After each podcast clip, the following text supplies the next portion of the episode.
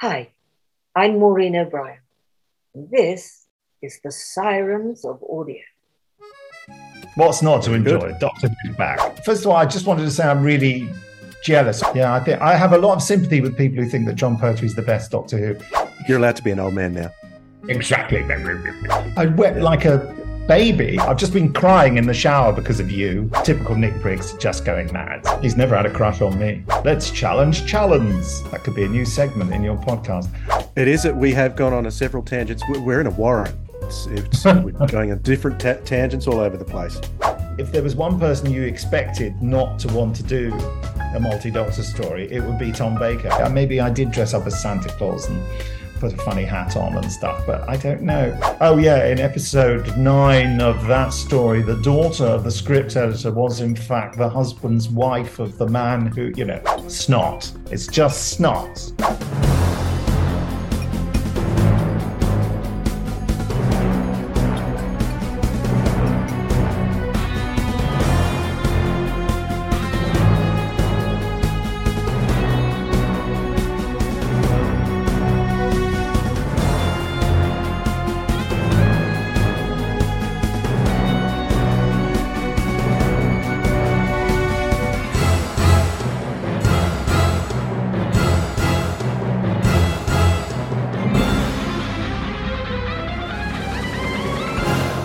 G'day, audiophiles. This is the Sirens of Audio, the show that explores the universe of Doctor Who in the audio medium. I'm Dwayne. And I'm Philip. G'day, Dwayne. G'day, audiophiles.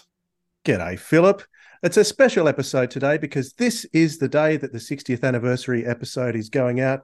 And joining us on this day is the, the man from whom I stole the title of this podcast. It's Nicholas Briggs. G'day, Nick. Hello, hello. Good day, I mean, sorry. It's, it's, hello's fine, Nick. Welcome. You can't say good day. You can't say good day with an English accent, can you? No, It's you don't. Don't do it. Just don't do it. It's cultural appropriation. That's what it is. Welcome. How are things uh, over where you are? You're not in your usual location at the moment. No, I'm in London at the moment because I uh, I came here for a uh, screening of a, an episode that w- will have aired today. and uh, and you you had some nice things to say about it uh, before we came on. Are they still the same now? That we're officially recording. well, they're even nicer now. We're officially recording. Oh, good, yes, marvelous. excellent. Well, I'm sure, I've, Well- I'm sure I've enjoyed it as well. I think it's fantastic. What's not to Very good. enjoy? Doctor Who's back. Doctor Who's back. David Tennant's back. Donna's back. Oh, look at yeah. Can't wait. It's been away for a long time, hasn't it? More It has been months, when you isn't think about it. Yeah. Yeah, When was Thank the last goodness it's episode? When was when was Jodie's? Uh, was it finale? October? October last year was it? Yeah, it was just just over 12 months ago. Well, by the time when this is airing, it will be 13 months ago. For the BBC, like it if you can do BBC centenary, it was one hundred. But we uh, uh, not only is it the 60th today, but we are here today to talk about a story that uh, you produced, Nick, for the 50th anniversary called "The Light at the End." And we want Mm. to talk to you a little bit about that in depth.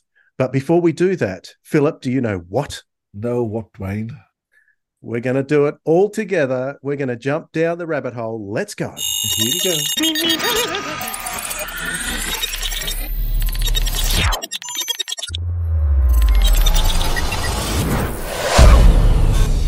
All right.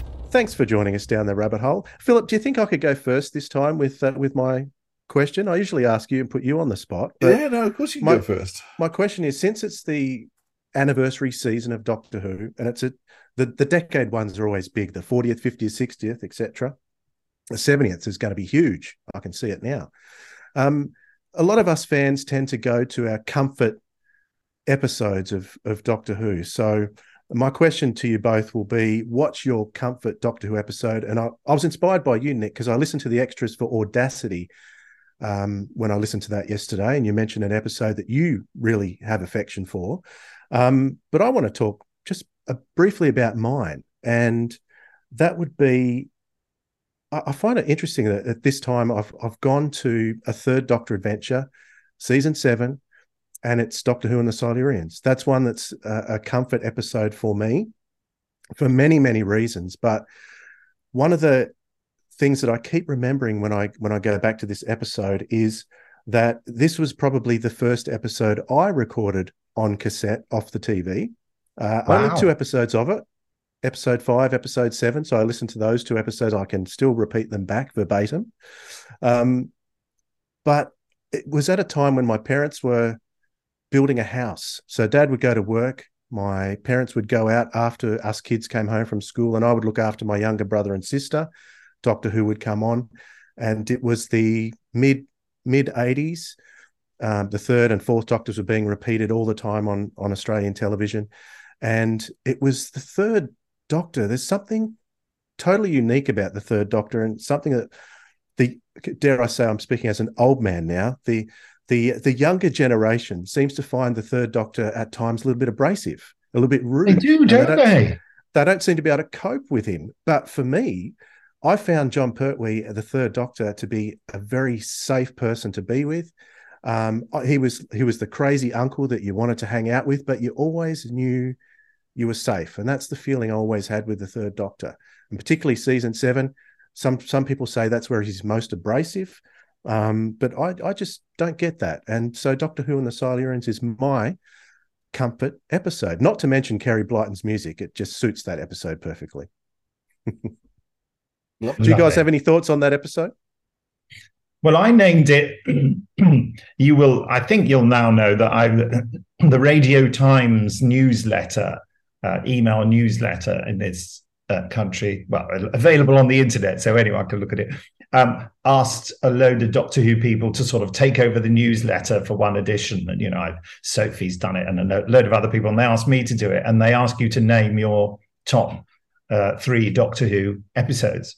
And uh, after saying it's impossible because it changes daily for me. But Doctor Who and the Silurians is one of them. So I'm I'm completely on your side with that. Uh, it is weird, isn't it? How I yeah, working with younger people, they say, oh, you know, of course, the third Doctor, he's very patronising and authoritarian, isn't he? I thought, what? I never got that. I I never got it. I thought he's just really, yeah, just like you say, safe, a safe, kind man. But I suppose you look at it through modern eyes, and he has that slight air of authority about him. He just took But no I like when he from kicks anybody. against authority as He well. talks- you know, Chinn- he- he no, talks down Chinn and Axos. He talks down all everyone who comes in authority. He talks them down and abuses them and, and puts puts them down. So he's not Yeah. he's not an authority figure. He's he's the, the opposite. It's it's not so much abuse as just not taking nonsense, and you know not being walked over by Oh, someone. He's pretty awful by just a chin. yeah, but Yeah, Chinn is a it. He- obnoxious Chinn's an imbecile, isn't Yes. he? A self-serving imbecile. Yeah. Very good. Well, that's mine. Philip, what about yours? Um, mine is probably Robots of Death. Oh, I think. Um, so when I when I started watching the show, I think it was it was during the constant repeats of Tom Baker and Jon Pertwee, um, which we got out here, and I kicked off about the android invasion, but the Robots of Death and the Strangler of Pamela Salem, Toos, is a scene that really emotionally affected me. I think I think I'd already had a crush on Toos by that stage, Yeah. and um, I still do with Pamela Salem. Just she just has to talk, and I'm off. Um, and that scene where she's Yeah, Tom and I- Baker used to say, Tom Baker used to say about Pamela Salem, he said she's so beautiful. When she came on stage, men would weep. Yes, well, I can relate to that. And when I thought she was dead, it was the strongest emotional reaction I think I'd ever had to a TV show because it takes you a while to work out that she's not actually dead. Um, and then she survived when it, no one, hardly anyone in that entire show did. Um, and Louise Jameson's performance is just amazing, the sets and everything. And so I remember that going through and then repeating back and then coming back to it again. And every time it came back, I just that show just grew and grew. And it's if I have to pull out a DVD and watch something, that's the one I pull out and throw in. I think it's just the perfect Doctor Who, the plotting, the acting, the architecture, there's the costuming, the makeup, everything just gels to make this amazing piece of work. Even the silly headdresses make sense. It's it, interestingly when I started recording Doctor Who off air with my old beta cassette recorder, Robots of Death was number one in my collection. So that was the first episode I ever recorded. It's prob- so it's probably the one I've seen more times than any other. And um, yeah, it was it was fascinating to talk with Brian Croucher a few episodes ago about his recollections of that. If you go back to that episode, he's got an interesting story, not so much about the production, but one of his guest cast members. Um, go back and listen to that. It's quite amusing. He had a happy time Uh, while making I can it. imagine. I can imagine with Brian. Yeah, yeah. What about you, Nick? What's your comfort, Doctor Who? Uh, well, I'm, first of all, I just wanted to say I'm really jealous, although it was 10 years or so later, that you had an audio recording of the Silurians. You know, if I, I would have loved to have had an audio recording of it, you know, when I first saw it. It's, I had to wait until uh, uh, Frontier in Space before I'd actually thought of doing audio recordings. And as I might have told you guys before, I only recorded it to get the theme tune. I eventually realized I could just buy the record, and it was, in fact, the first record I ever bought, the Doctor Who theme, of course. Uh, but in 1973, so, and I accidentally would stop because I was so concerned about missing the beginning of the end theme tune. I'd start recording before the end of the episode, and then I realized I was listening to those little fragments of episodes more, and I recorded more and more as the story went on. I thought, right. And I kicked myself for not recording Planet of the Daleks. But I thought the next time the Daleks are back, I'm going to record them, which is why I'm so obsessed with Death to the Daleks, because it was the first story. I didn't record it in its entirety because I didn't have enough tape, but I thought the Daleks won't be in episode one anyway. I'll record it from episode two onwards. I was pretty much right about that. Um, so, uh, a comfort episode, gosh, it's they're all such a comfort to me, particularly the 70s ones. Uh, Death to the Daleks, obviously. Uh, as you may have heard Benji and I going on about on the Big Finish podcast, we're watching Jon Pertwee in black and white because that's how I first saw it. And I had this theory. Stephen Noonan, I think, might have introduced the theory to me that um, he's our first doctor, in case you don't know. I know you guys know. Um, that a lot of the directors working on Doctor Who back then were trained in black and white. And even though, of course, they were fully aware they were working in color, it's they were still thinking of it in terms of those sort of stark contrasts of, of gradations of shading. And if you watch the episodes in black and white, they visually just work a lot better. I think it takes until we get to maybe the final um, Jon Pertwee season where actually it probably starts to work better in color. Although actually, Death of the Daleks works well in black and white. Anyway, um, it's really I want to say Evil of the Daleks, but I can't watch it. But you know, I just would love to see Evil of the Daleks again. I saw it twice, and I want to see it at least three times before I die. That'd be nice, wouldn't it? Um, perhaps it will flash before my eyes as I'm dying, and just grab hold of that. Uh, but um, Can, can we cast? So, so, so someone's seen even the Daleks before we were able to. So is it Yeah. as good? Is your memory of it as good as everyone? Yeah, and also you see that surviving episode cements it actually because it's so tightly directed, isn't it? It's such Yeah. a lovely piece of work with that really good incidental music. That's perfect, I think, and it's um, and I think that even though I think the plot plot probably meanders a bit when they're running around in Skaro and and all that, but yeah, I I I loved it so much. I was so delighted when it was repeated. I think it took me like an episode to realize I'd seen it before because I was very young at the time. I thought, hold on a sec, that's that one. Oh, great. You know, I was really excited about that. But I was going to say with season seven, basically, I said to a mate the other night on the phone, a fellow Doctor Who fan, I said, if I start watching Spearhead from Space, uh, I'm sunk. I have to watch that whole season. I can't. I can't stop at the end of it. I have to do the whole lot, and I I love it because it's because it's the Jon Pertwee era, but not the Jon Pertwee era. It's before they kind of worked out exactly what they were doing, and it's sort of it feels fascinating because it's unique. And you're right. I think I think Jon Pertwee is less comfy in that, you know, but I don't think he puts a foot wrong. I think it's a brilliant performance. He's yeah. I was talking to Katy. I was so proud to chat to Katy Manning about it and tell her the truth that I was always a bit dodgy about Jon Pertwee because when he left, he said he hated the Daleks, and I was upset about that. So I I went, well, that's the end of you, Jon Pertwee. And then I met him, and he's a very intimidating man, and it upset me quite a lot. But I've gone back to it. I think it's the career of his, it's the performance of his career. I nearly got the words around the wrong way. Um, you know, it, he he, it's a brilliant piece of work. Yeah, I think I have a lot of sympathy with people who think that Jon Pertwee is the best Doctor Who. You know, my, my favorite Doctor always has to be Patrick Troughton, but you know, it is a storming piece of work, I think. Have you given the animations a try? Because of course you can watch Evil of the Daleks in animation. Do you find that? I certainly bought the Blu-ray or the DVD or whatever it was, a disc thing. I put in a machine.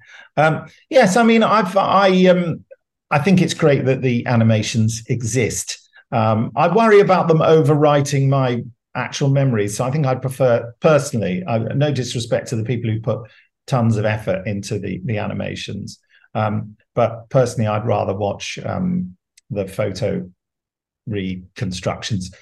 Difficult sometimes where there are no telesnaps. Um, and some of those to watch are, are, hilarious where they're just constantly using little cutout bits of other photos but i don't know it's um the problem with the uh, animations is that to make animation really really good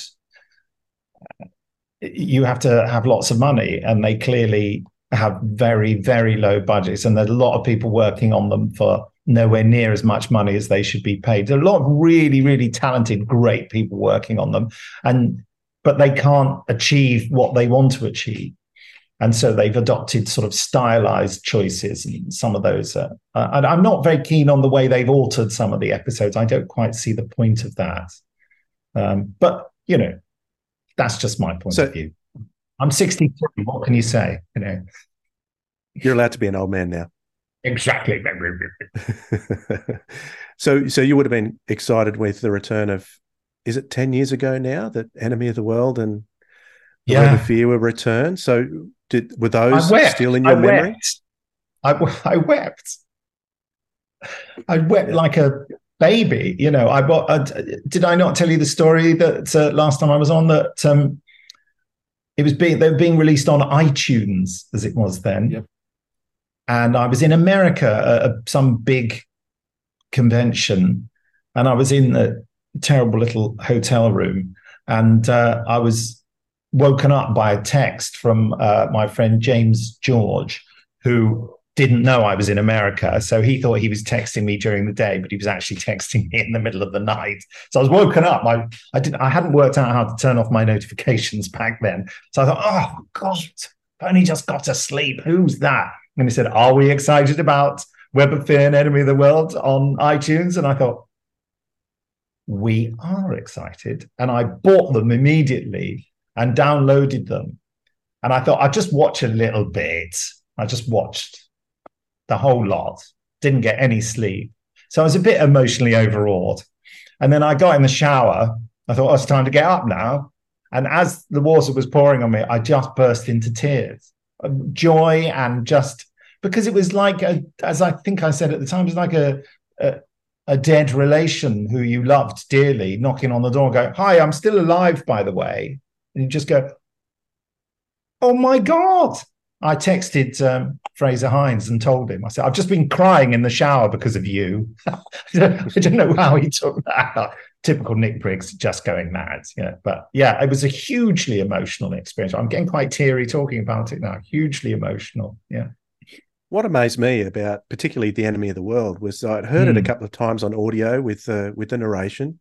I knew basically what the what the story was, but I could not believe how much it went up in my estimation when I actually saw the the the product as it was originally intended. It was incredible yes, piece of work. I hadn't heard the audio. I just remembered it from being a kid as one that bored me because, you know, it's not for kids. Didn't have monsters it, in it.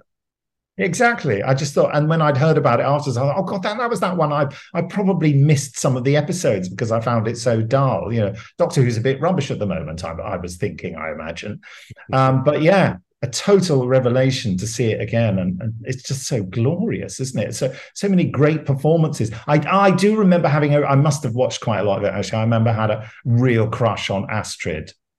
You know, yeah, Mary Peach, Mary Peach. Yeah, yeah. I think Frazer Hines did too. I think Frazer Hines had a crush on everybody he worked with. He's never had a crush on me. Well, true. Well, I mean, not that I know of. And of course, I mentioned before that that you made mention of Revenge of the Cybermen in the extras to the latest Big Finish release, Audacity. Mm-hmm. Um, and of course, there's a connection there with Doctor Who and the Silurians with the with the incidental music, Carey Blyton. It's a very, very, very interesting uh, choice of choice of music. I don't know if it works quite in the same way as it did with the Silurians and Death to the Daleks, by the way. Yes, I don't know what his um, criteria were for uh, the music in Revenge of the Cybermen. Um, all that sort of deep sort of horn stuff and that piccolo uh, trumpet. Um, you know, and I tried when we did Doctor Who, uh, that with Return of the um, Cybermen, when we did a, a, Lost Stories version of it on Big Finish, you know, I was delighted to do the music and um, and I did it in that Carey Blyton style. But you're crossing it over with sort of Orion stuff as well, weren't you? Well, that's certainly the same uh, melodies, yes, that I'd created for the Cybermen. Yeah, yeah. But the yeah. the for want of a, a less highfalutin word, the orchestration of it, the arrangement of it was very much, and the, the instruments were was very much not only Carey Blyton's score for Revenge of the Cybermen, but also uh, the additions by Peter Howell and the Radiophonic Workshop. I used some of those electronic so- sounds as well. I had too much fun doing it. I think there's slightly too much music in it. let me put it that way. I think I should have just left it quiet, but I just couldn't stop myself, you know. Well, yeah, it's marvelous. I love it. I love it. I find it. I find it easier to do that kind of music than the Dudley Simpson style stuff I tried to do for the Third Doctor. Um, yeah, it's. Uh, I think it's because there's a more uh, primitive, stripped back quality to Carey Blyton's music. Um, uh, so, you know, if you're more of a primitive, stripped back musician, um, you uh, you find that easier to do. You know, he will often just use a, a solo instrument doing something and nothing else with it. So. Yes, I love your score. Uh, Intelligence, Intelligence for War. You did the score for that, didn't you? That was. Oh yes, yeah. That, yeah I do all the Third Doctor ones now.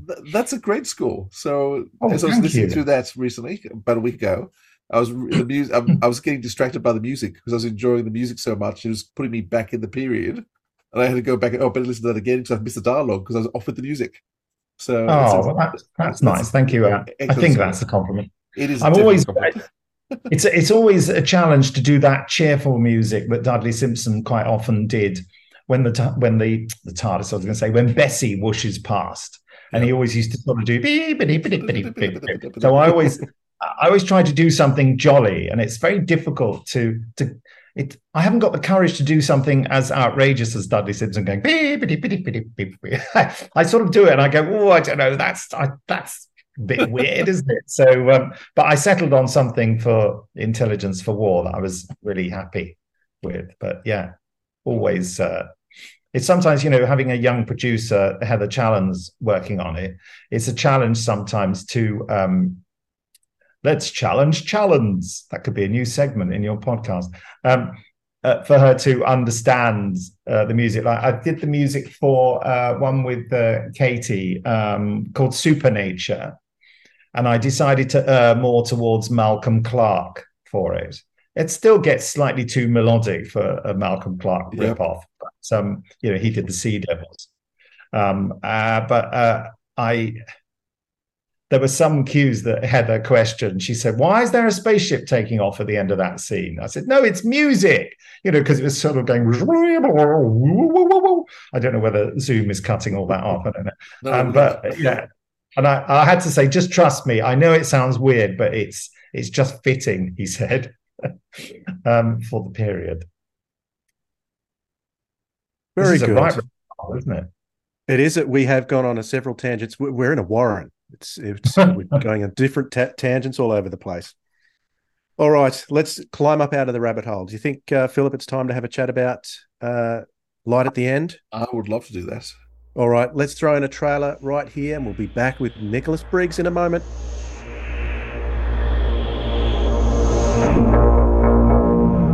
You know, old girl, sometimes I think you're probably the finest ship ever to have sailed the vortex. Oh, my word. So now we know. Now we know for sure. But why are they here, hmm? Why are all the doctors here? Hello, my dear. Doctor? What is it, Nyssa? Here. Look. In the doll's house? What? Look through the window. Come on, Ace! Run! Back to the TARDIS! What's happened? Where am I? You're in the TARDIS. How do you do? I beg your pardon. Oh, no need to. I'm the Doctor, and this is. I am Leela. All of them? They were you? Here three minutes past five. 17 The 23rd of November, 1963. The 23rd of November, 1963. 59A Barnesfield Crescent, Totton, Hampshire. Crescent, Totton, Hampshire, England. Earth. Stop fiddling about and get on with it. Charlie, I'm sorry. I'm sorry. We'll come back for you. You hear me, Charlie? Doctor, no! Appears to be some kind of warning. All this cloak and dagger business? You're clearly up to no good. By all means, please do come out to play, Doctor. I'm waiting for you.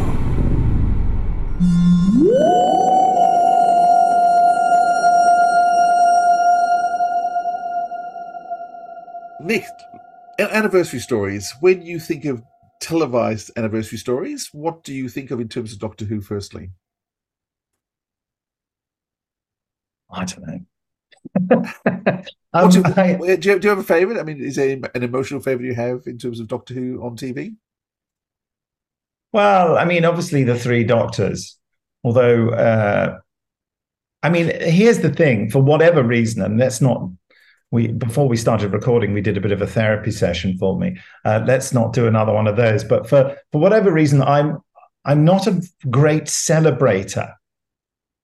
I, I never really, I don't, I mean, obviously I acknowledge Christmas and, uh, and stuff, but I don't, a lot of people are like, oh, goody, they're sort of, let's celebrate something, let's have a party. And I'm, I, I have a sort of, I feel, it feels almost like an allergy to that kind of thing. So I'm not, and, when- and when uh, other people at Big Finish say, oh, we've got the whatever anniversary of this coming up, I, you know, I go, okay, yeah, well, we better do something for that then. I'm such a miserable old curmudgeon. Um, but, but you know, once I'm there at a celebration, I usually, I usually enjoy it. I might leave early though. Uh, it's lucky I didn't leave before the end of light at the end, isn't it? Um, so it's yeah, there, and the, I think, I think the reason I'm so funny about celebrating is that there's such a hype for celebration, isn't there? That they're almost that any celebration is almost destined not to live up to your expectation. You know, I remember that as a kid being so insanely excited about Christmas. I mean, like ill with excitement. And then you get there and you think, oh, it was just another day, wasn't it? It was just another day. I, maybe I did dress up as Santa Claus and put a funny hat on and stuff, but I don't know. Um, so uh, th- they're quite difficult for me and difficult to know because to me, what do you, what do you do to celebrate? You know, do you just go hooray, hooray, hooray? Here are a load of balloons. Here are all the doctors. Here, you know, I resisted that for light at the end uh, for ages. But it wasn't light at the end then; it was nothing. David Richardson, you know, kept saying to me, he was the line producer then. He kept saying to me, you know, we should really do something. And Alan Barnes and I were formulating something, and I really can't remember. I honestly can't remember what it was, but it was not. It was going to be what we thought was sort of like quintessential Doctor Who, but it wasn't going to be a greatest hits thing. Um, but then David convinced me with two things. John Dorney had come up with a vague framework, and he said, "We're kind of thinking something like this." And I thought, "Oh, that's quite good." Uh, and also, it, Tom Baker said, "Can't we do a, a celebration where we get all the guys in?" He said. I thought, well, if there was one person you expected not to want to do a multi-doctor story, it would be Tom Baker. And the fact that Tom Baker was the one saying, "Why are we not doing it? Can we do this, please?" That we that we decided to do it, and I thought, I thought, there's no dodging this. It's it's my job to do it. You know, I'm the creative director. I'm meant to be the person who's at the center of this in in some form. And I thought, and I thought, if we are going to do a celebration, then I'll do it my way. it's like you know, at our wedding we had no music because we can't stand dancing. You know, so everyone thought we were a bit miserable, but we had a fantastic time. yeah. So this was for the 50th anniversary. So Yeah. So how far before the 50th anniversary did the planning have to start? Well, that was all down to David Richardson, but it started pretty early. Yeah. I can't remember how I, it must have been over a year in advance. And David kept make, getting other people involved. He kept saying, "Oh, now we've got so and so," and I said, "Well, where are they going to fit in?" He said, "Well, you know that scene where uh, uh, Charlie goes into the TARDIS and she's, and maybe something can happen with the walls of time or something." And I went, "Okay, you can write that bit." so David Richardson wrote those bits. Okay, so your, your, where- your credit as the writer. How much of this did you write then? Well, all of the rest of it, Okay, but like the story and what was going on, that little thing. But you know the scene, it was just really Yeah, weird, isn't it? Where they- everyone goes, "Oh, hello, what are you doing here? I've never heard of you. Oh, I'm strange," and I don't know. It was just a little um, little skit in the middle of an otherwise robust narrative. So before the Five Doctors, Robert Holmes complains about the fact he just be, kept being giving a list of this has to be included, this has to be included. You've managed to. Well, yeah, you should have done what I did and say, someone else write those bits. If you're so keen on having those in, someone else do it. I'm not doing that. I've written a like a proper story here. So how how did you put your story together? Well, how did you decide which doc? Well, which doctors is obvious that the ones being finished had, but which companions, wh- how big a role the companion would have. I mean, one thing I, I love what you do is so it doesn't get overly cluttered. You have amazing scenes with Doctor Companion, and then at an appropriate time, the companion just sort of oops, they're off. Um, otherwise, the story would have been so cluttered. But when did you Yes. decide to do things like that? Because I mean, it, it, I mean that was a bit of a masterstroke to, to have these lovely scenes and then get rid of them and to keep the doctors. How do you how did that all come about? Do, do you remember the processes at all? Uh, well, I, I do. I'm rather proud of myself that I've reached that stage of my career that I can give the kind of answer that I saw uh, people who worked on the TV series of Doctor Who giving at conventions years ago. They say, "Well, it was a long time ago." So I do feel that it's a long time ago. I but I I know that David Richardson and I discussed it quite a bit, and I was very keen not to have a TARDIS full of people all bumping into each other and and you know you constantly have to go through and thinking oh what would their attitude be to this situation? By the time you get through everyone having their say the the dramatic momentum of the scene is lost because it's all just about ticking the box of whoever's going to speak next. And i think you can do that in a short burst but you can't sustain a whole narrative with that going on. So i, I knew i very much wanted the each doctor and one other person with them having an adventure. I know I have that big crossover with the eighth and the fourth Doctor and Charlie and uh, Leela, um, but uh, generally they sort of stick within their own bounds, and then uh, the Doctors come together at, at the end, don't they? And that was I wanted that to be. I didn't want it to. I wanted to be a story and not crowd control. Yeah. Now you, you managed to give the first, second, and third doctors still important roles without a lot of narrative. Uh, If you did it today, Well, we hadn't done our recasting. that's what I then, was going to so- say. If you did it today, would you have had given them a, a even more prominent role? Yeah. Yeah. I'd really love to do a new version, uh, a, a new, new, new version of a sort of three doctors thing and use, you know, because uh, these days I, I mainly, when my hands on work at Big Finish is with the first, second, and third doctors, you know, and none of whom, uh, you know, are those actors alive anymore. And so we've done those recasts, which people have been, you know, by and large, pretty positive about. I understand the problem it is for some people and possibly would be for me if I was on the outside of it. But I love the way people have sort of bought bought into them, you know. Um, so uh, yeah, I kind of would love to get those guys together as well. I know that you know Tim and Stephen, Tim Treloar plays the third Doctor, and Stephen Noonan plays the first Doctor. They uh, they get on very well. They're like chalk and cheese. I mean, Stephen is um, you know a mad Doctor Who fan, as mad a Doctor Who fan as me, and I will be seeing him later this week, and we will have a fantastic mad Doctor Who evening talking tight, minute detail about everything. Probably you know Inferno or something. Um, but and and Tim is uh, a bit like Doctor Who. Uh, Tim sends me WhatsApps and go, "I watched the Demons," and I say, "What? Do you want a medal?" You know, he said, and he goes, "Oh, I really like the Silurians. I didn't like Ambassadors of Death." He said, I said, "Well, it's it's a tough watch that one, but I adore it." He's like, "Briggs, you're mad." Um, so you know, Tim does this impersonation of Stephen, where he just sort of says, uh, "Oh yeah, in episode nine of that story, the daughter of the script editor was in fact the husband's wife of the man who, you know." And he he uh, lampoons Stephen's uh, detailed knowledge, whilst also um, inadvertently making fun of himself because you know in order to improvise that, Tim has to reveal that he knows nothing about Doctor Who, except that he has watched The Demons. And he Did does that- keep did he- playing. it did he get that medal? Yeah, no, no, but maybe one day I'll do that for him. He uh, he's also he's got it in his head. He wants to write a third Doctor adventure, Oh, okay. That'd be good. and he's got he's got ideas percolating, and there's there's something there. It will require a bit of work, but Okay. uh, wow. Okay. Heard here first. Brilliant.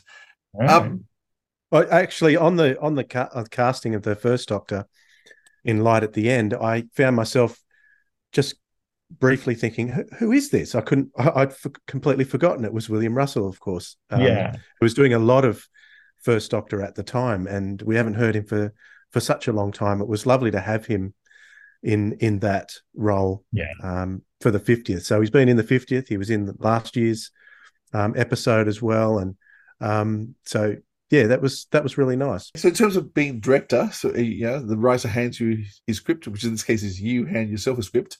Um, it, it was a very long time ago. How was the process in terms of putting together the cast? How do you go about recording such a mammoth work with so many people? Well, you know, you rely on your producer, and David Richardson was the producer, and it was a logistical challenge of enormous proportions. And you know, uh, David just pointed me in the right direction. You know, he, he just sort of said, "This is."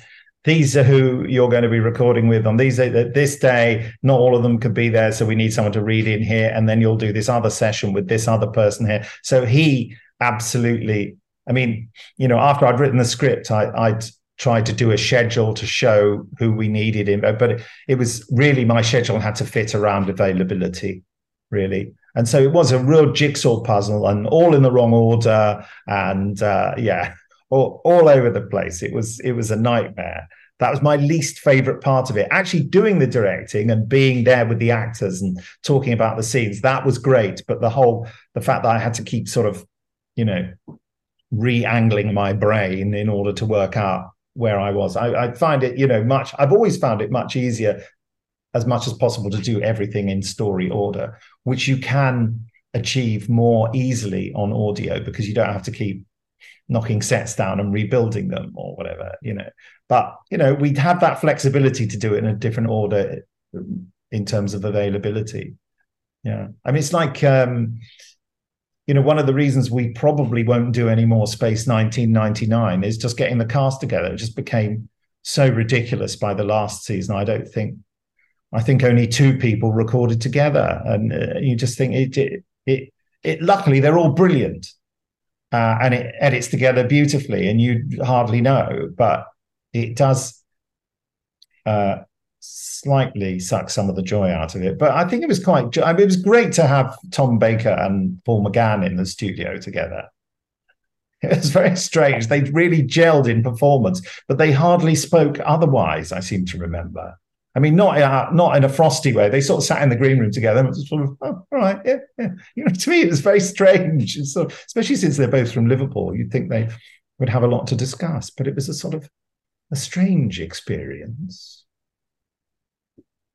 Just on Space 1999, you should just get Glenn McCready to play everybody. Well, I suppose that would be an option. I know there was one instance in the last series where someone's another actor's lines were lost because of the fragmented process, and so we rewrote some scenes and had Glenn McCready's characters say those lines instead and change the sense of it slightly, rather than go through the whole process of trying to get the actor back who was far less available. Right. One of the things that stood out to me, I'm very sensitive to to, to music theme tune. There was a special theme tune done for this episode. Um, I don't know if you had much to do with that, but listening to it this time, it actually I actually got shivers, chills up up my arm because um because of the way it was arranged. And I love electric guitar, Philip. You know I love electric yes. guitar, and it's got love, that in the Theme. I love flute. It has some lovely flute parts in it. It's got that in there too. It's got everything. So, very, did you have anything to do with that theme arrangement, Nick? Well, of course, it's Jamie Robertson, and his music really does have the ability. It's sort of a you know to to move you. It slams into you quite often. A, a real emotional uh, um, thud, um, for want of a better word. Um, Jamie said to me, I'd like to do something that has loads of different Doctor Who era elements in it. And I said, okay. Uh, that could just sound like an awful noise, but give it a go. And he said, and he was really keen to do it. He said, How about this? And I said, Yes, that's fantastic. I love it. So I don't, I don't, I don't remember giving any notes about it because I have there, you know, if you spoke to Jamie, uh, uh, he'd probably bring his dog along as well. But if you spoke to Jamie, he would uh, tell you that I have on various product productions um, been very close with my notes. You know, very sort of nitpicky and saying, oh, "You need to just look this bit here." Uh, like with the UFO and um, uh, what else? Or the prisoner. You know, I gave it. You know, he he went through a lot of pain with me for the prisoner. But once Jamie gets it and clicks into the right mode, he just flies. You don't need to say anything else to him because he goes, "Oh, that I get it now. You mean that I now that makes sense to me." And this theme for light at the end is an instance where I think he didn't need all that. He he had an idea and we were simpatico on that. I just thought, yeah, I love what you're thinking about. I'm glad you like it. Yeah, I've I've re-listened to that theme quite often and enjoyed the sheer, well, celebratory nature of it. Uh, I like the celebration. It is, it is a huge theme, and I stopped to listen to it a lot too, Dwayne. Uh, in, in terms of this is a huge celebration. All the doctors, it's it's got a traditional feel in terms of, and it was celebrated as such in terms of bringing together those doctors in big, big, uh, not big finish, in Doctor Who Monthly. I remember was having a big spread, some lovely photos of the doctors all on couches. It was really well received. Is yes. this the last? But is this going to be the last time something like this? Because this this year you've gone for the once and future concept, very different concept to celebrate the 60th. Do you think we'll ever see something like this again, or is this going to be the last hurrah of a multi doctor story? Yeah. Well, I never say never. I mean, let's see how. Uh, what what year would be this uh, it'll be? Thirty three, the seventieth. yeah, I mean, I might not be here. Oh, you'll still be here, but you might be. Might be uh, I might have retired. I don't see you retiring either, but that might be interesting. Yeah, uh, yeah. I don't know. I'm not. I'm not thinking. Or I did have a fantastic idea for a sort of really special anniversary style story that I'm not going to tell you about now. Um, but uh, and it sort of was multi doctor, but not in the way you'd expect it to be. I think you know what you've got to do it, for an anniversary thing is boil down what exactly you think embodies what you think is important about Doctor Who at that particular moment in history. That's what Russell's done with his specials. Uh, and it's you know not multi-doctor stories it's something that for him just gets to the heart of doctor who and restates its purpose for uh, you know a new audience um, so there are many and who knows what the world will be i mean you know in in uh, 10 years ago we couldn't predict what the, the world is very different now to the way it was 10 years ago. So much has changed and goodness me it will change as much again by the time we get to the 70th anniversary. So i don't know. I mean what do you think the world's going to be like in 10 years time? That stumped you hasn't it? Yeah. It sure has terrifying i mean it's going to be I'll probably be walking with a stick, I'd imagine. Mm. I mean, I mean, you always hope that the world will be better in ten years' time, but we don't seem to be learning any lessons at the moment. It's a bit hard to say. Yeah, I think we were quite optimistic ten years ago, but it's all gone a bit weird, hasn't yeah, it? I, I think you're right. I, I, think 10, 20 years ago we were far more optimistic that you know we were heading in the right direction, and now there's sort of yeah, we're just things are being swept up and every issue. But there's this really weird thinking goes on. Like I, you probably haven't heard, but in the UK, you know, uh, our government's uh, solution to uh, one of their solutions to homelessness, they've noticed that homeless people use tents when it's yes. um, raining. So their idea to solve homelessness is to make it illegal for them to have tents, which just you just think you that's the kind of thing you put in a science fiction story as an example of a sort of crazy thinking, wouldn't you? Yeah. Uh, anyway, but that's Well, if it's illegal, you could policy. arrest them, lock them up, then they've got a roof Yeah. over their head. Is that what is that what they mean? yeah, yeah. Is that it? Yeah, and then they complain that the prisons are too full, and oh, you know, Well, they try and find them, but they haven't got any money to pay. They just yeah. Yeah. it's all, maybe try and solve the root cause. You know, Well, we've given up on that. No, don't do that. Just complain about it and just make people hate them. Beggars believe. What What are you looking most forward to in terms of celebrations in the future? You, you're not a big celebration person, but in terms of this, the 60th and where Big Finish is going, what's what's what's the what's exciting you at the moment that you can talk about? Uh, I'm very excited about uh, Fugitive of the Daleks coming out next year, uh, which you know that uh, Vicky is in it with the First Doctor. Yes. Um, I'm very excited about the plans we've got for our next Second Doctor box set.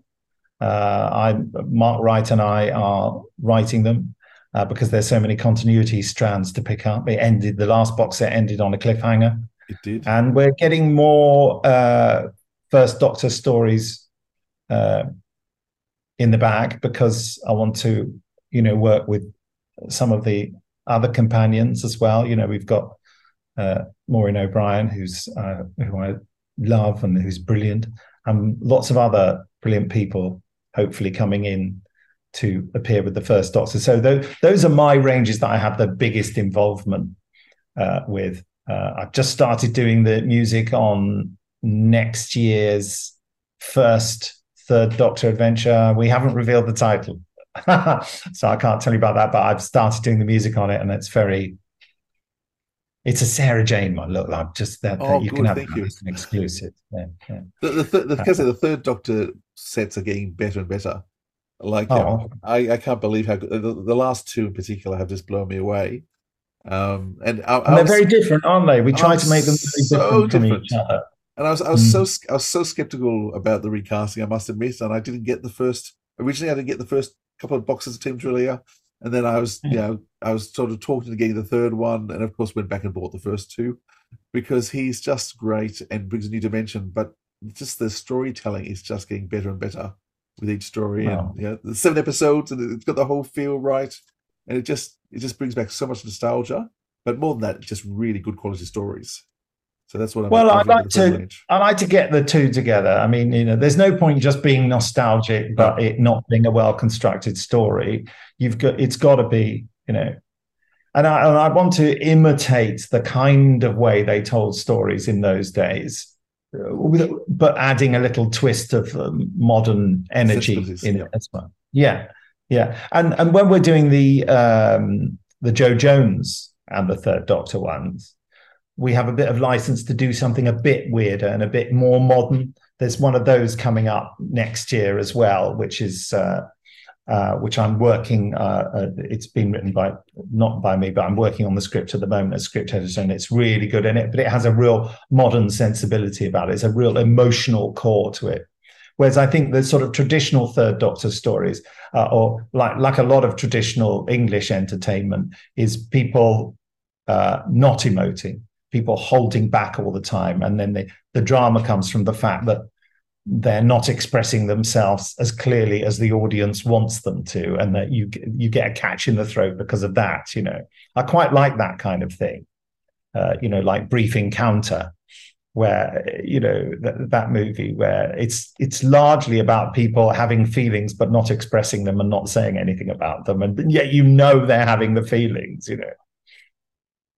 It's funny that it was the Jo Jones set that had me in tears. Was it earlier this year or was it last year? I, the years are going by so quickly, I can't remember. Yeah, do you know? I can't remember off the top of my head because I, I'm think it was. of- I think it was earlier this year. Um, Yeah, I think it but was, it's certainly. yeah. it's- well, the bit when, she's talking about Cliff. and you know it's about Stewart too. So Yeah. that it, when you know that, it makes it much more powerful. And uh, yeah, I was I was blubbing. Yeah, Yeah, yeah, you've heard the story about how that went, didn't you? Because she, uh, Katy, the gorgeous Katy, who I saw last night, always delightful to see her. She, um, she had a long. I said, you know, I want us to get this right. So Matt Fitton's writing it. Have a conversation with Matt. She said, yes, I'd like that. So she spoke to him and they talked about how they were going to handle the whole Cliff thing. I said, Do you want Cliff to be dead because Stewart's dead? Or, or what do you want to do? Do you want to just say he's not there? Because my initial plan, I have to say, was to have Stewart in it and have Cliff in it, you know. And then then sadly he died, which was, you know, terrible news.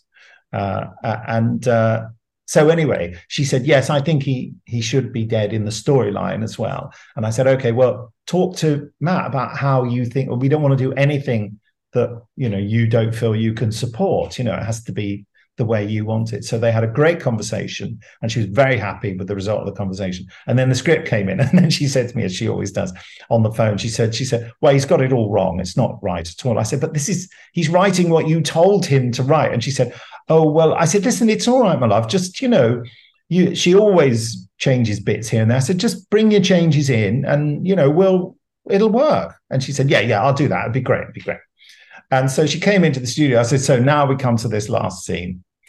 Uh, so what changes have you got for me? Should we go through it? She said, oh, I was just thinking of making it up, she said.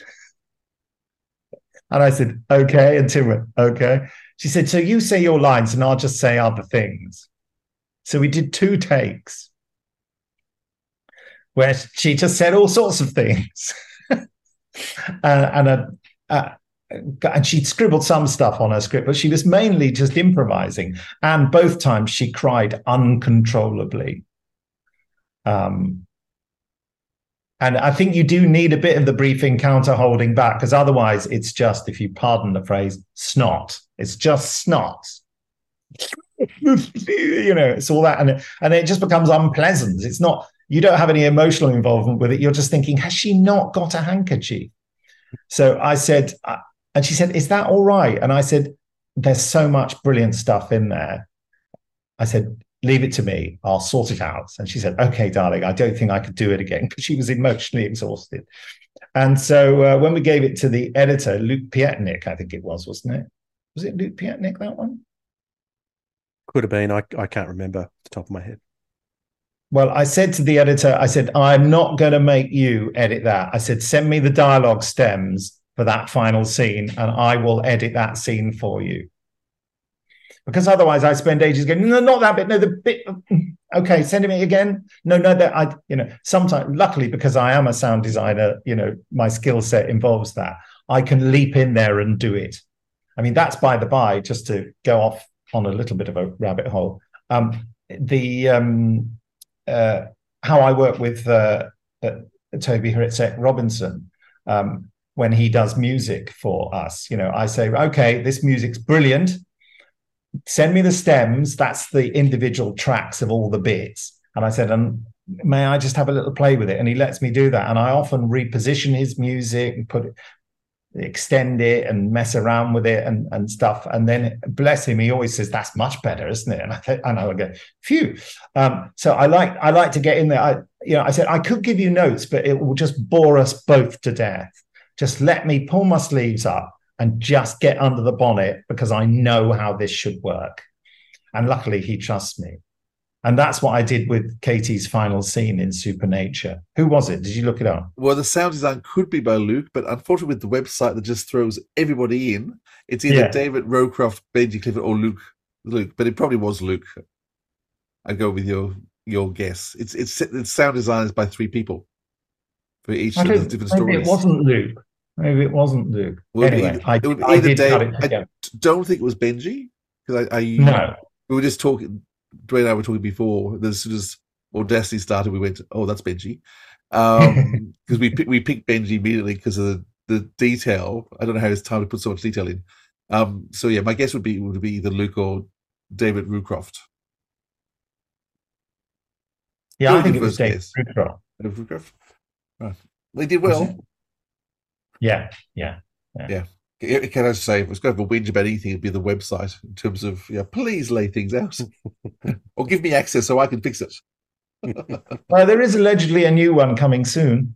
Oh no, Uh, we're always saying that, aren't we? Even before this one, we were saying another one's coming soon. But you know, as creative director, uh, once upon a time, I had big involvement with website stuff and could pick up a phone to the person responsible for it and get them to do things.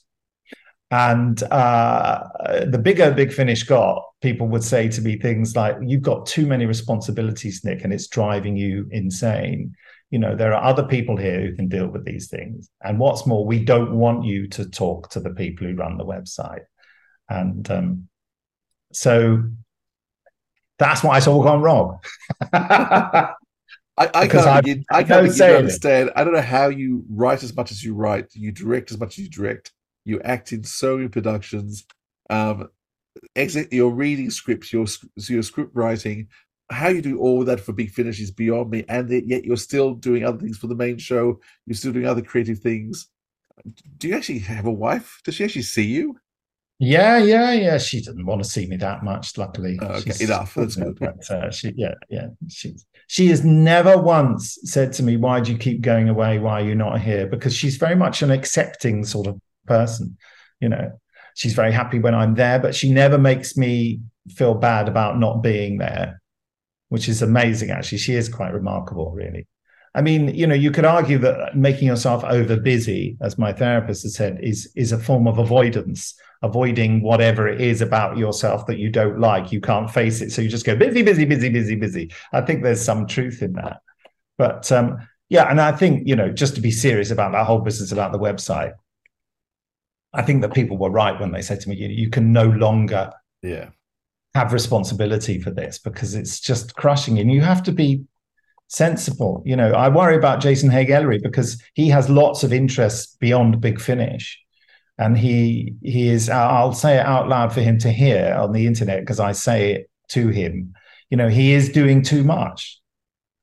It's it's really difficult to concentrate, but he just he just feeds in more. There are more and more projects keep coming up that he's doing outside of Big Finish, and you just think, wow, it's just you know you have to try and be sensible. You have to work out what it is that's driving you to do too much.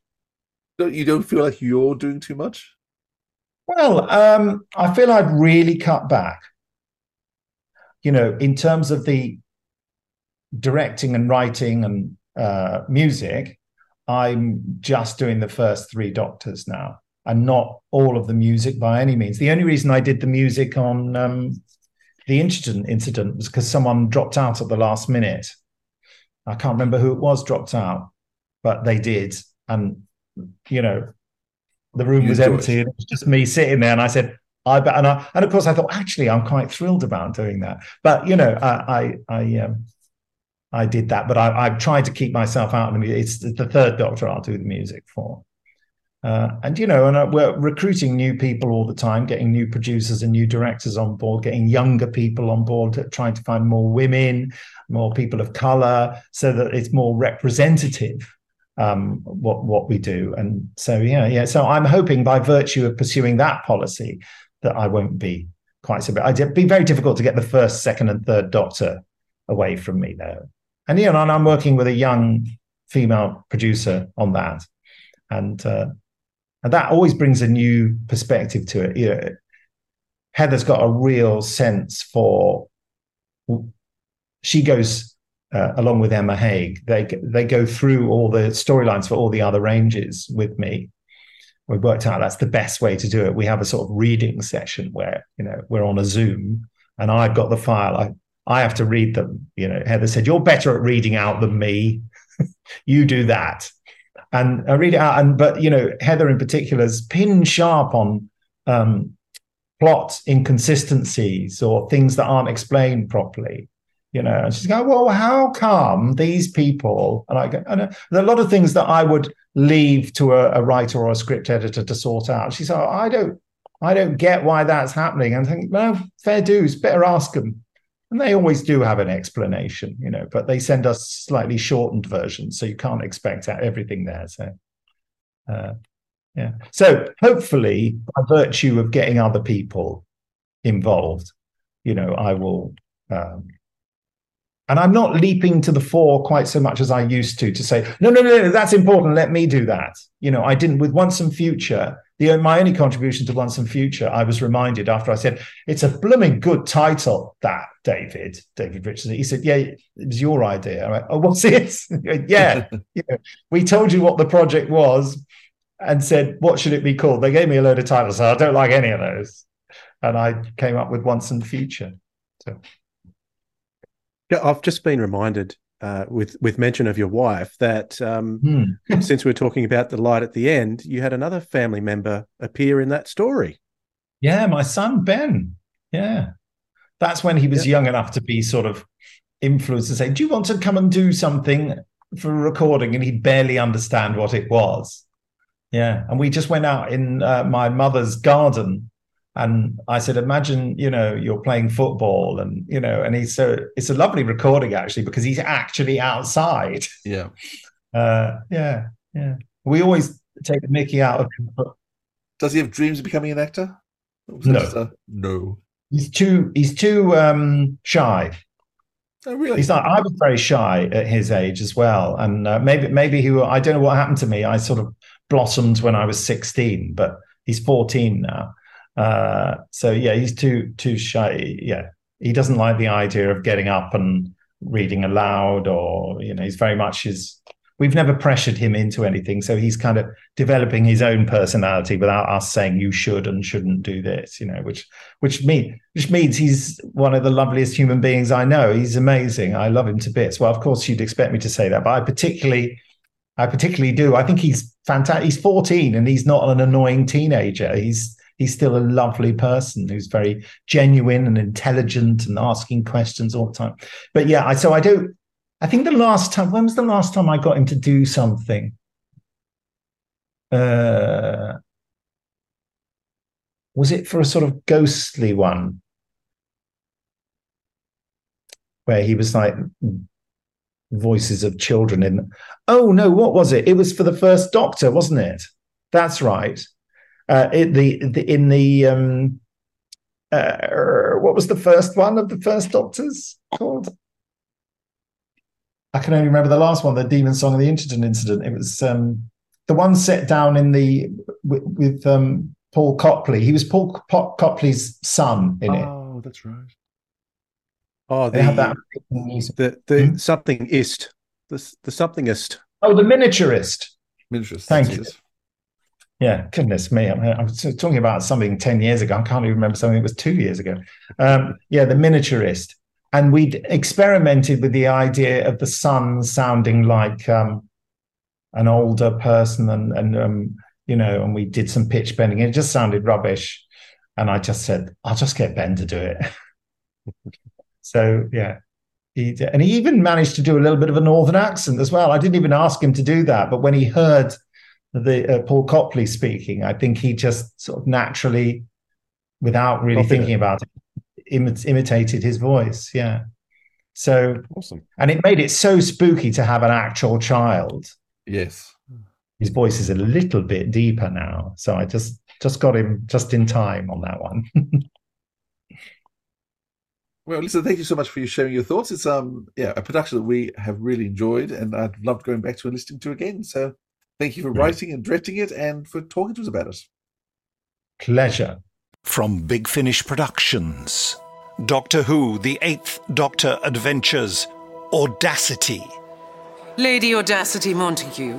And I'm the doctor. There is a comet crossing the sky tonight. I am away to my telescope. A shooting star that creeps across the sky. It is most curious. Did nobody ever tell you to be careful what you wish for? The Devouring. They're called the Devouring. shall consume you. Doctor, this starship. Does it take you through the darkness? In so many ways.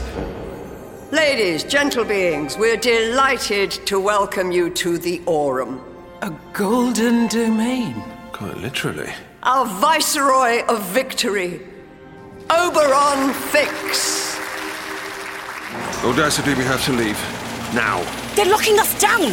Humanity and their allies are facing the greatest threat to their existence. All Aurum security measures are being deactivated. A near unstoppable enemy that not only courses through the galaxy but converts it, corrupts it.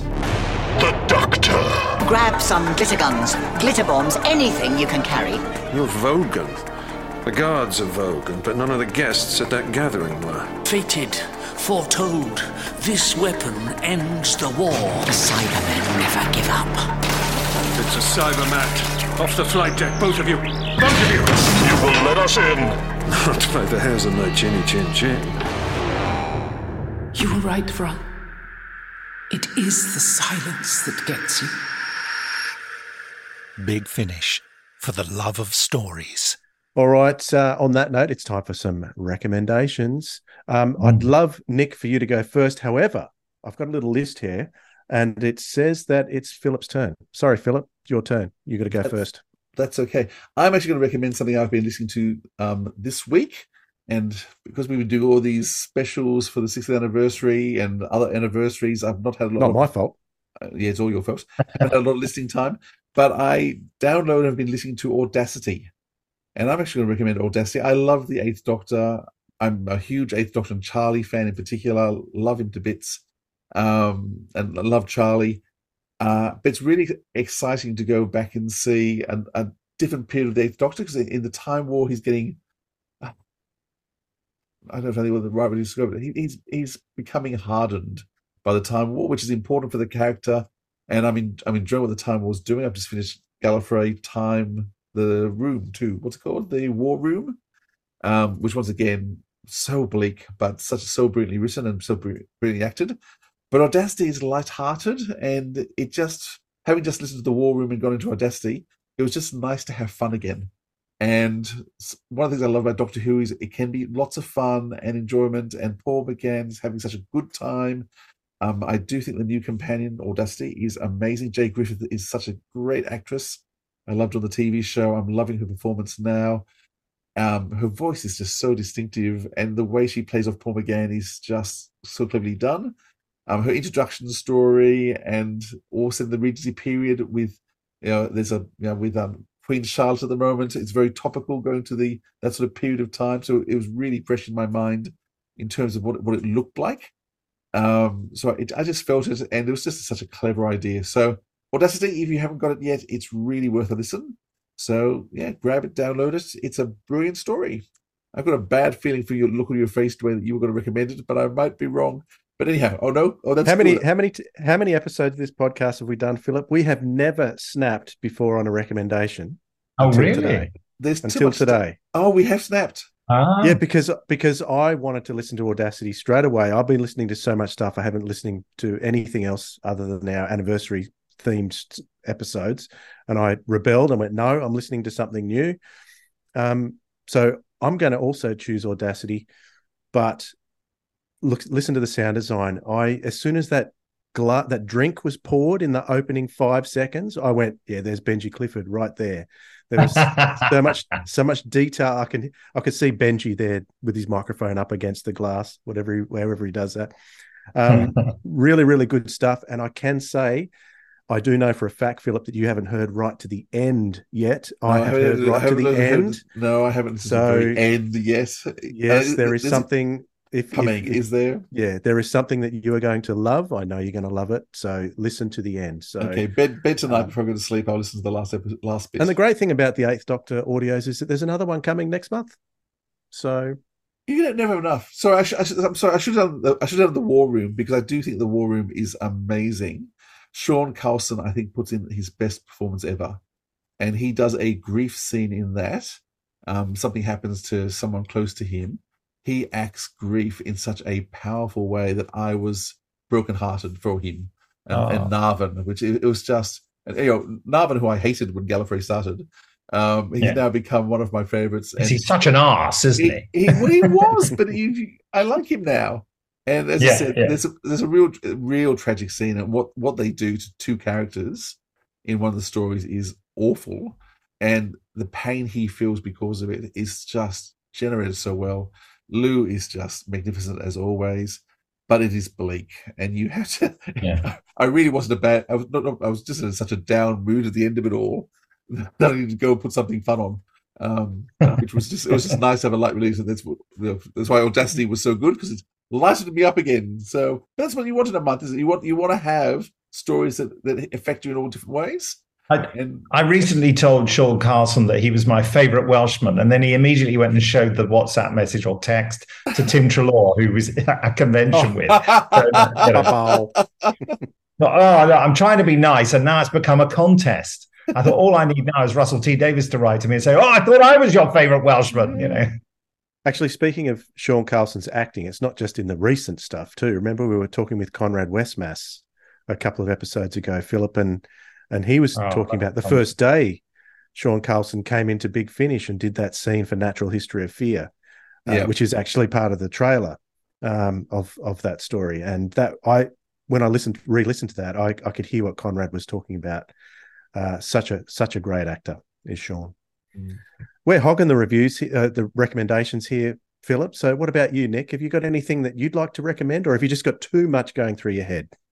Uh, well, no, I'd like to recommend because coming up is a special release from the Eleventh Doctor Chronicles uh, called uh, Broken Hearts. But I'd like to recommend uh, the uh, earlier one um, from um, February, which is uh, All of Time and Space.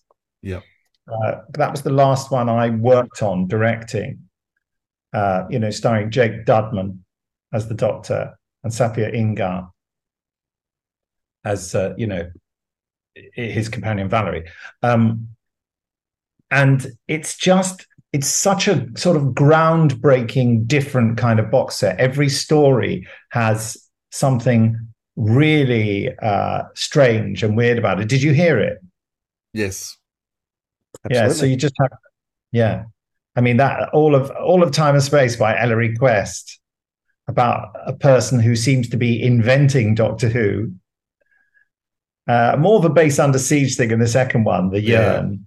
Um, That's what I remember. Um, but but there but there's a weirdness to it that you couldn't predict, and the Curiosity Shop by James Goss is just, you know, such a huge acting challenge for Jacob Dudman uh, who does an amazing job of being the 11th Doctor, thinking he's various other incarnations, sort of channeling various other incarnations. So, they, so he's not just doing a Jon Pertwee voice, he's doing the 11th Doctor doing a Jon Pertwee voice. And we really struggled over this. And one of the really interesting things I found was that every time on those particular difficult, I can't remember which ones, uh, but the particularly difficult combinations, Jake would stop himself thinking he'd messed it up at exactly the point he got it right. Because something weird happened in his mouth and head, and he'd think, "Oh, what was that?" And I'd say, "That was it. That was it. Go back, do it like that again." He said, "You sure?" Because I, you know, that- because something crazy happened there, and it's amazing. And it is, uh, you know, you, you never get anything expected from James Goss. You know, he s- has such an incredible imagination and can always be relied upon to deliver something uh, that it's always special. You know, in so many different ways. And what he's doing with Torchwood as well, you know, amazing. I was never a great viewer of Torchwood, but what he's doing with the audio range, I think, is incredible. So imaginative and so varied. It's brilliant. Mm. I mean, I think James led the way with Torchwood with, with his own writing. So I think he, did, he must have done five or six in a row, each of which were extraordinary and different. And just Yeah. seeing the new writers now take up where he modeled, um, we are having some amazing, amazing Torchwood. In fact, in terms of monthly range, Torchwood I think is becoming the most creative and interesting range we have at the moment. So I think I think it used to be Companion Chronicles. I used to adore Companion Chronicles and the way it was so inventive and kept changing. Um, but at the moment, Torchwood is just doing this amazingly creative thing every month. You're never quite sure what tone you're, you're going to get. You're not sure what's going to happen in terms of even, even you know, a single cast member, big cast, um, where it's going to be set. It's just exploring so many different facets. It's been a great range. Well, you see, and the other brilliant thing about James, he produces the range, and you know, uh, some of our ranges we have for various reasons struggles getting it out on time or whatever. There are various logistical problems. James has really got it nailed down with the organisation of it as well. You know, So he's a joy, really. He's in his own little universe, creating all this amazing stuff, and it never creates a problem, you know. And if there is a little problem, he'll just inform us, but he's already got a solution, which is the best kind of problem to hear about, isn't it? Definitely. One where it's, the problem's already solved. Great. Very good. But that's my recommendation. Yeah, all of uh, time space. Yeah, And and that whole awesome. box, that whole box season of Eleventh Doctor Chronicles is coming to an end soon, so it's yeah, worth jumping on and getting to the whole se- Yes, series. I think. definitely, definitely. And Jacob's performance as Matt Smith is, you know, it's kind of more Matt Smith than Matt Smith. Yeah, so certainly once It's- in it's future. uncanny. I when- It in the, is in, in the final once in future, I was just listening to you know to finish off the series when Matt, when the you know the Eleventh Doctor came on. I actually had to check and think, oh, hang on, is this Jake or is it actually Matt? Have you managed to pull in Matt? Because it's yeah, he's such a great performance. Yeah, I mean, I really do think that if we released those and said Matt Smith was in them, people would just believe it. Yeah, I think you're right. I've tried it with my wife and son who have no connection to all this, and I played it and say, "Who do you think that is?" They go, "Well, it's Matt Smith," and I go, "No," I go, "Really? It's not Matt Smith." Yeah, yeah. They just can't believe it. I think that you know, if we ever do get Matt in the future, and who knows if that'll ever happen, you know, I think Matt will have Matt's voice will have changed because he's so much older now, and I think that people will go, "Is that actually Matt Smith?" You know, they might not think it's him. That's it. We'd we'd have to get Jacob to dub his lines. Well, I think we should uh, leave the recommendations there, and that kind of wraps it up for this episode of the Sirens of Audio. It only leaves us to say thank you so much for joining us, Nicholas Briggs. Thank you. Pleasure to be here. So much. And Philip, you know I love your company too. Thank you so much for being here. Yeah, I'm happy to be here too, and to celebrate the Doctor Who's 60th anniversary. What could be more fun? We're not we're celebrating. I'm No, we don't do celebrating. uh, Nick doesn't do celebrations. I still do celebrations. Yeah. I'm, What I'm better way to spend it? What better way to spend the 60th anniversary? Well, that was two days ago. This is the 60th anniversary episode on TV today. All right. Thanks again, guys. Appreciate it. We'll catch you all next time. Bye, everyone. This has been the Sirens of Audio episode 180 The Light at the End, with our guest Nicholas Briggs and your hosts Philip Edney and Dwayne Bunny. Original theme music composed by Joe Kraemer. More about us from sirensofaudio.com. Comment below to let us know what you thought of the episode or contact us via email at sirensofaudio at gmail.com or via any one of our socials at Audio Sirens. Happy Doctor Who anniversary audio files. We'll hear you next time.